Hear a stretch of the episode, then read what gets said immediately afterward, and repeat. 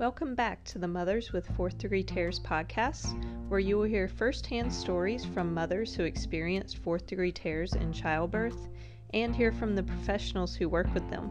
My name is Laura Fry, and I'm your host. I am the founder of the Fourth Degree Tear Support Group on Facebook and a patient advocate for women with severe tearing in childbirth.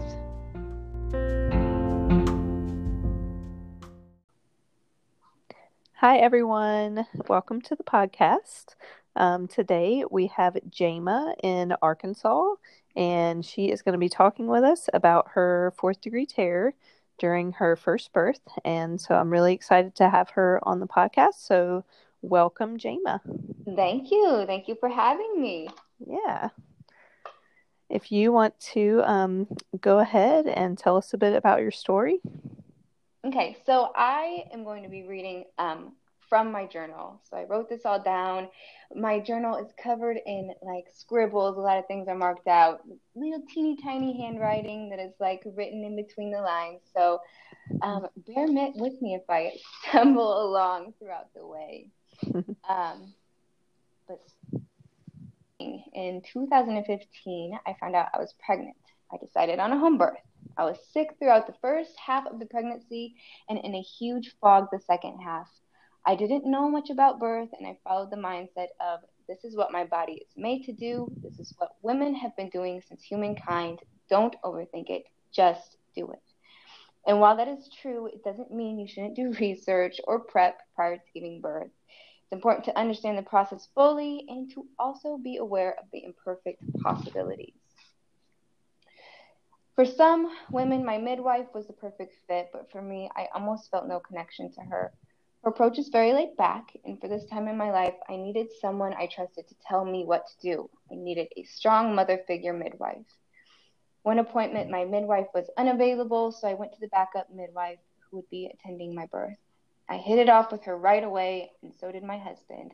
We left the appointment saying, Wow, I wish she was the main midwife. Which brings me to my first lesson, and that is to listen to your heart and to act on it. And if you have the power of choice, take it. There's no shame or guilt that should come with making a decision that is right for you. I will touch base on why exactly that lesson was so monumental in just a second. On September 2nd, I gave birth to my son Israel, and it was a long, long birth, but it went well. I don't remember feeling very high stress, and I even got to pull him out myself, which is one of my proud moments.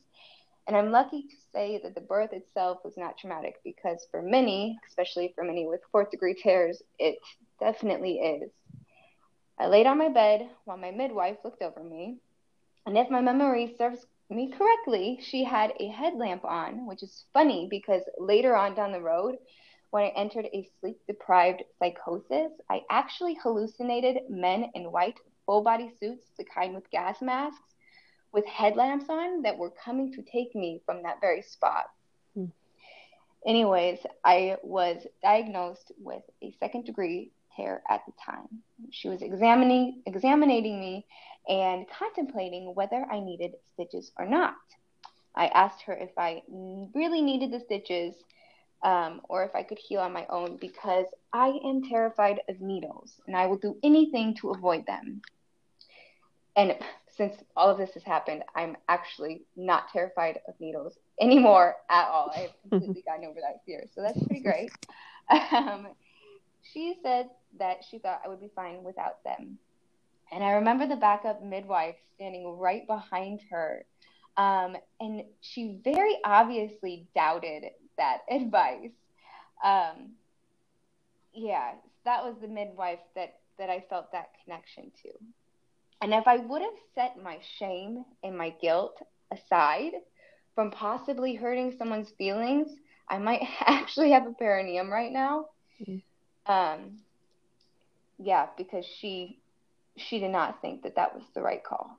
The backup midwife, that is, and that's who I felt like should have been there. Who should have been taking care of me? So the midwife left and we had a newborn baby, and my husband and I wept for days from the beauty of it all. I felt great, besides not sleeping, and those first three months were a success. But once that fourth month hit, I began to really struggle physically, becoming incontinent with both gas and stool and constant yeast infections. Um, and maybe this had started from birth, and I just don't remember because there's there's a lot of things from the first year that I just don't remember. There's a lot of things that just sort of got blacked out. Yeah. Um, and then and that instantly all those physical problems like instantly followed with the mental um, struggles, which consisted of, of course, sleep deprivation, which I already had, and then with all the um, anxiousness and depression, got worse. I had intrusive and suicidal thoughts, OCD, and anxiety, of course, and um, all those things just sort of seemed to link together. And it was a very dark place to live in. Which brings me to my second lesson, and that is to let go of control and to ask for help. But being the stubborn person I am, I didn't, and things got really bad. I don't have much recollection, like I said, from the first year, except for not leaving my house, staying in bed for days straight, my son crying and being so mentally in a hole that physically my body couldn't get up to tend to him, um, incontinence constant yeast infections, self sabotaging by destroying hobbies I enjoyed before giving birth, like the time I cut my yoga mat into pieces with um, scissors and then shoved it in a trash bag along with a bunch of other things that I felt passionate towards before um, giving birth and, and then shoving it under my bed. I think I may have burned some things like maybe paintings or drawings or something. I don't know. But this was my way of of hurting myself because I hated what I had become. I hated myself. So, um, like when I had the hallucination of men in white suits coming to get me, I also um, would see footsteps walking back and forth through the bottom of the door when I was going to bed or when I would nurse my son at 3 a.m., I would have to curl my legs up under me in the rocking chair because I thought snakes might be slithering around the floor underneath me. Um, for span of time, I would take my phone into my son's rooms with son's room with me um, for the nighttime feedings, and I would call my husband, who was in the room next to me. I would call him so that he could come to the room and help me walk back to our bed because I was so frozen with fear. This was not a safe or healthy environment for my son and I, and I thank God we got through it. So ask for help when you need it. Your partner, friends, family members. Take a deep breath and let go of the control for a second so that they can take care of your baby and you can take care of yourself even if it's like just for an hour. Just have to let go of that control. It's a huge lesson for me. I still have to work on that all the time. Even even though my kids are two and four now, just just like if I'm getting stressed out, it's like how are you feeling right now? Do you do you need some time to yourself? And then and then trusting because my husband is there for me. He's supportive. He wants to be there. I just have to hand over the control.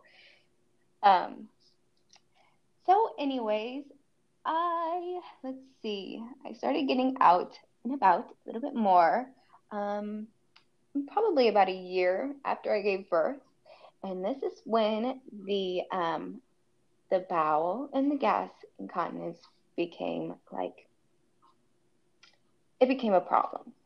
And every time we would go to the store or to mom's group, I would be driving into town because we live in the country. You have to drive 30 minutes in to town and not thinking I was going to make it to the bathroom and squirming and sweating in my driver's seat and then stopping in the parking lot and trying to breathe through the feeling and relax through the feeling of like going to, you know, have an accident in your pants. But the minute I would move to get out of my seat, I would just totally lose my bowels. And I would either have to drive straight back home or uncomfortably creep to the nearest bathroom, hope I didn't go through my underwear, throw my underwear away, clean up the best I could, and just move on. I started wearing the Depends, and soon after, I actually bought a minivan so I could go to the back of the minivan and have enough room to take care of my business because you can bet I was not going to make it to the bathroom in time. And by the way, I am not the only one who has gone through this because I know there are other women on the support group mm-hmm. um, that go through this too. They, you know, use their car as their bathroom because you're not going to make it in time. Um, and also, gas incontinence is no joke. I learned to just start coughing when I felt like I was going to fart to cover mm-hmm. it up.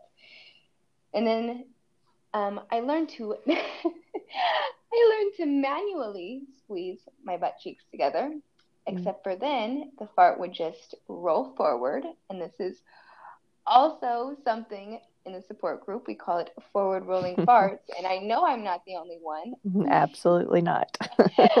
yeah. And then you would stand up and the gas would be trapped in your vagina and it would come out making a popping noise. Thank God that doesn't happen anymore. Um, but I also had to cover that up with coughing.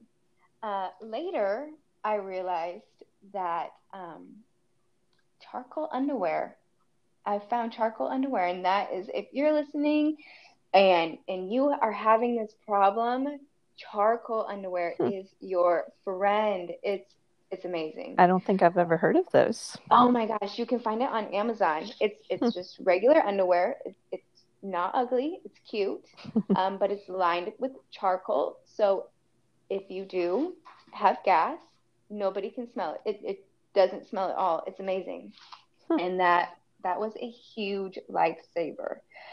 Uh, yeah, thinking back on all of it, that um, is actually sort of comical, and I found that humor helps me find some lightness in all of it. So now, I was probably a few months pregnant with my second, uh, still totally unaware of my fourth fourth degree tear and torn sphincter muscle. Um, and when I became pregnant, I also came out of the darkness complete, completely clear headed and struggling with incontinence. I also began to recognize that maybe something was wrong. So I called my midwife because I didn't know who, who else to call, what else to do. And might I add that a local nurse looked me over at some point during the first year postpartum because I was having so many yeast infections um, and she didn't say anything about my anatomy, so she didn't notice it either. Um, and the midwife said that I should go gluten free. Yes, gluten free. so I took the extreme and I went raw vegan, vegetables and fruit, which made my situation so much worse. I called her back a couple more times, just reaching out for help. So she suggested that I go to a gynecologist. So I did, and the gyno probably spent a total of three minutes with me.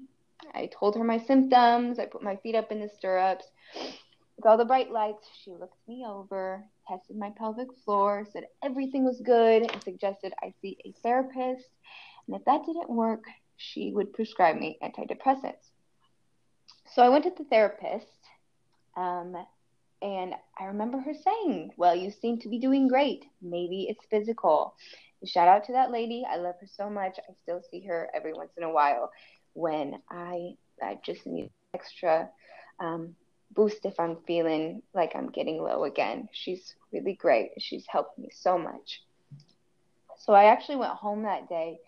And for the first time in 18 months, I checked myself with a handheld mirror. And much to my surprise, something was not right. And guess what? I Googled it and the very first thing that popped up was my exact problem. It was an art, it's article from an anti-home birthing woman about fourth degree tears through the perineum and sphincter muscles that go unrecognized.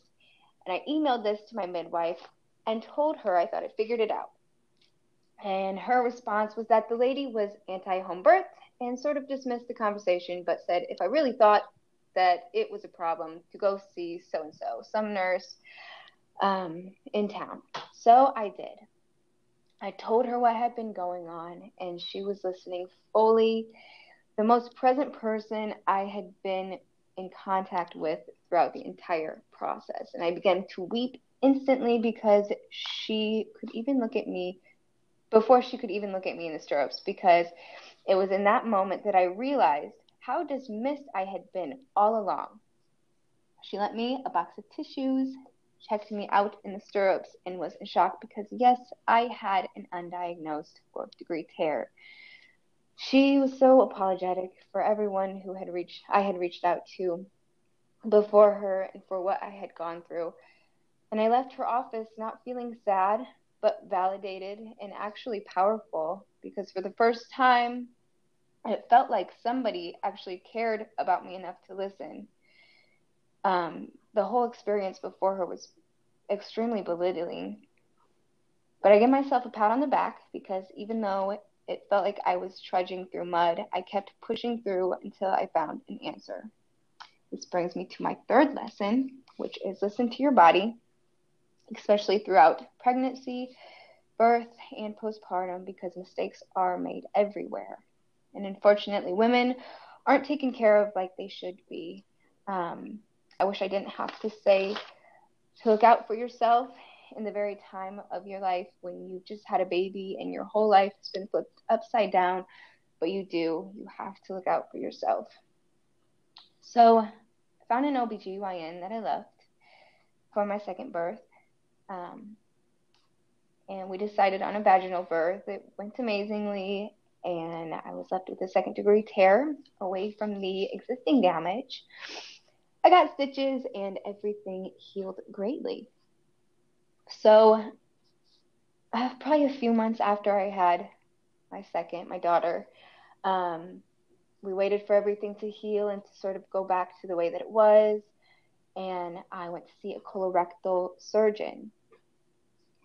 And he told me that um, having a sphincterplasty and a, remind me of the word, perineum. What is the word for a perineum repair? Do you know? Um, is it just like a perineoplasty, maybe? Also, I, something like that. Yeah. So he, rem- you know, he those were the two things that I would need to have done. Um, and he he basically said that um, before we would try any of that because it is extremely invasive. Um, I had I had had healed for so long that the tissue it would be hard to go through. It would be hard to work with.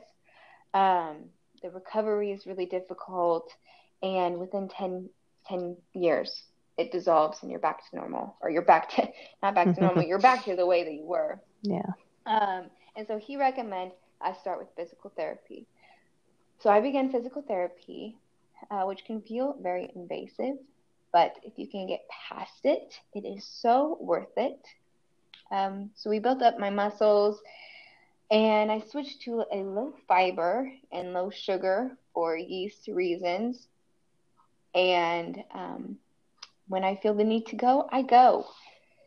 I still have accidents, especially the week that I'm on my period, mm-hmm. and yeast infections are still a fight. Um, I get fissures, I think it's called, mm-hmm. which sort of looks like a um, paper cut right on the outside of my vagina. Um, and we found that I was getting those all the time.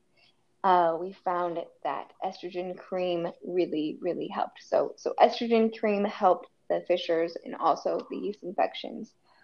I still struggle with depression, and it's almost like because I was introduced to that feeling, I sort of am, I get back into it more easily. Um, Yes, but I started searching through the support group the other day for, and I, I found another woman uh, with a similar experience.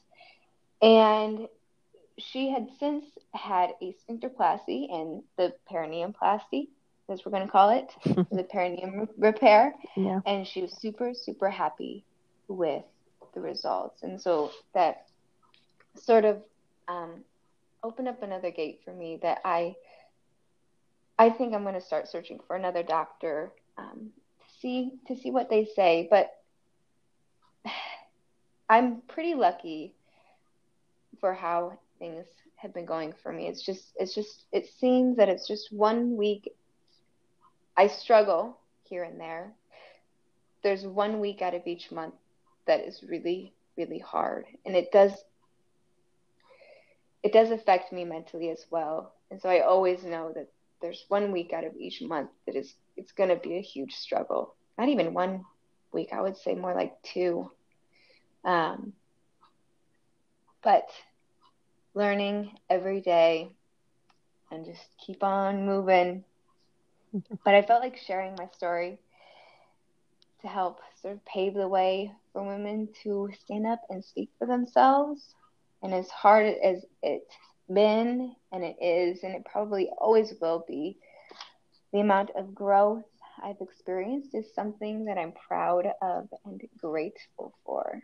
And I also want to say thank you to you um, for starting the support group because I I don't think I would be where I am right now if it were not for that support group. Mm-hmm. The minute I found that was life changing for me. Mm-hmm. To feel I I felt so alone before I found that. Mm-hmm. And it was like it was instant. I felt I had a group of people who are experiencing the same exact symptoms as I am and it's it's just it has changed so much for me and I know for other women as well. So thank you for starting all of this. It's really been uh, life changing. Yeah, you're very welcome. how uh, how far postpartum were you whenever you found the group? you, if you oh approximately I think I, I think I found it at 18 months like it was right like because it was like at 18 months was when like everything came crashing in like mm. from 18 months was like the therapist telling it was physical me going home and finding it googling it mm. being in touch with my midwife her sending me to the nurse and the nurse validating it all and then i went home started doing more research and I think that's when I found you. It was mm. all in that 18 months. Yeah. Um yeah, that that 18 month period was a huge turnaround. I mean, it was scary that I, I it was sad that I found out what, you know, it was sad because I knew what happened, but it was so validating. Yeah. Everyone had just been telling you it was in your head basically. Yes. Yeah. Absolutely. Yeah. Hmm. How do you feel after saying all that? Yeah. I feel good. Yeah. Um I I don't know. I just yeah. I feel like like it was a little bit more um you know when I I told my story the first time and if you want to keep this in, I did tell this story once. um without without my journal, without what I had written down because and and I just it was on a whim. I had the days wrong. Um, I was a little off guard, and I I got off the interview and I felt um, I didn't feel great um, walking away from it. And I and I realized I hadn't thought about the story in a long time, and I think I had a lot of my um, that my timeline was like a little um, it was very blurred to me, mm-hmm. and it, it it's good for me. It, it's almost good for me that I had to do that first because it really showed me I need to sit down and write this and sitting down and, and writing it all out because I haven't done that yet. I've tried. Um, but sitting down and actually writing it out, I think is is healing mm-hmm. in itself for me. Yeah and also writing it in a way where it's not all negative. Mm-hmm. Like I sort of felt um, like when I did the interview on Monday, I, I sort of felt negative when I was walking away. Like it was like, well, you know, I had learned so much. I, I have learned so much throughout this this process, and and and wanting to feeling the urge to want to share what I had learned um, more than more than just telling my story and, and feeling feeling negative and sad about it. Yeah. You wanted to highlight points that could help other people also. Yeah. Kind of help them learn from your from your experience. Mm-hmm. Yeah. Yes. So. Well, I think you did a very good job. Okay. As I was, yeah, yeah, I was as I was listening. Writing is not my strong suit, so I'm very impressed when other people do it well.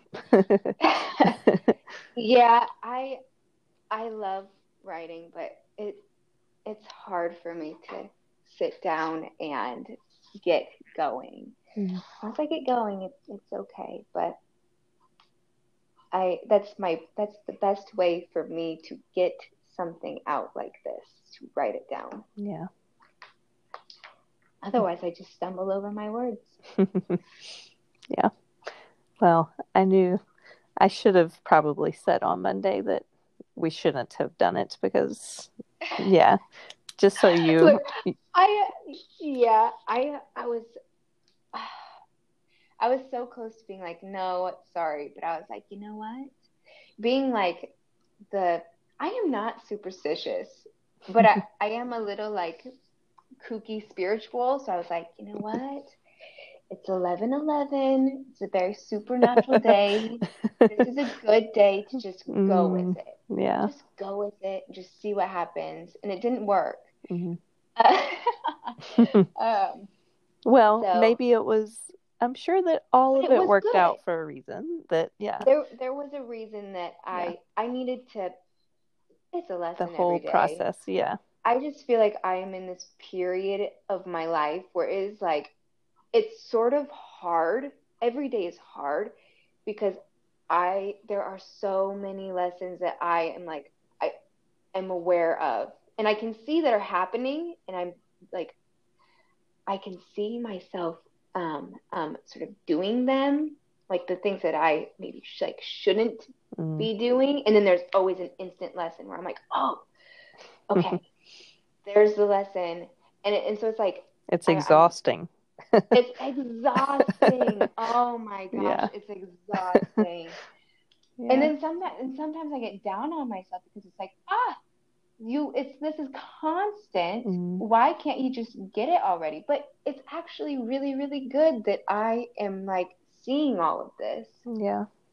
from a from a, a perspective that's like outside of just like in it's outside of myself Yeah. i can see it happening so it's good that i you know am aware of it but it, it is exhausting that is a great word for it Yeah.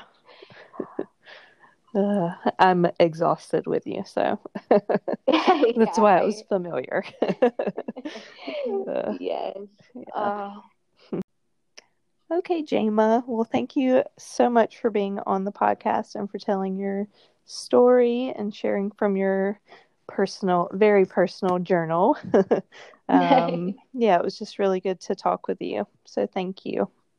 and thank you laura for providing a platform for me to share on um, i really appreciate it so much Yeah, you're very welcome.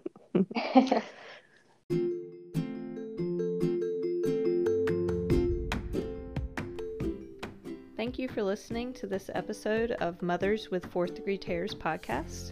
If you have any comments or questions, or if you would be interested in being a guest on our show, please email me at motherswithfourthdegreetears at gmail.com.